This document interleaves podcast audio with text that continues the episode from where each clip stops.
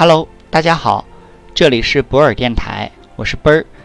本期节目带大家整理《中国制造二零二五数字化转型公开课》第六章要点上：产业互联网是数字经济的高级阶段。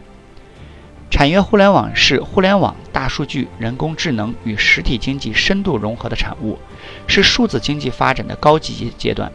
是奔驰在数字之路上的智能汽车。产业互联网是生产工具、生产要素和基础设施换代发展的需求之源，它们共同组成一个繁荣的数字生态共同体。当前，网络连接从人人互联迈向万物互联，技术应用从侧重消费环节转向更加侧重生产环节。数字技术在极大改变人们生活方式之后，开始加速渗透到企业的研发设计、生产制造、供应链管理、客户服务等各个环节，深刻改变着人们的生活方式。产业互联网蓄势待发，推进数字经济发展迈向新的高级阶段。产业互联网的内涵十分丰富，它是以企事业单位为主要用户，以生产经营活动为关键内容，以提升效率和优化配置为核心主题的互联网应用和创新，是数字化经济深化发展的高级阶段，也是传统产业转型升级的必然要求。我国产业互联网的起步较晚，但具有独特优势。中国经济是一片大海，拥有 一点二亿户市场主体，有众多政府部门、学校、医院、事业单位、社会团体等机构组织，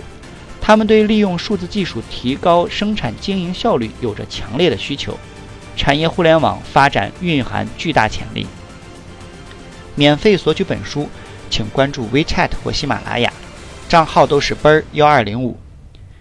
与消费互联网相比，产业互联网对信息网络的要求较为苛刻，在高精度、高高精度、低延迟、互操作、安全性、低功耗等方面有着更高水平的要求。以制造业为例，首先需要生产环节的广泛连接，能感知生产线的每一个细微参数，物联网。其次需要大量的存储空间，万物互联的数据量十分惊人，数据中心。再次需要安全、高速、低延时的网络， 五G 网络。最后还需要对生产环节各个环节智能化控制，人工智能。此外，这些都需要强大的算力支撑，云计算。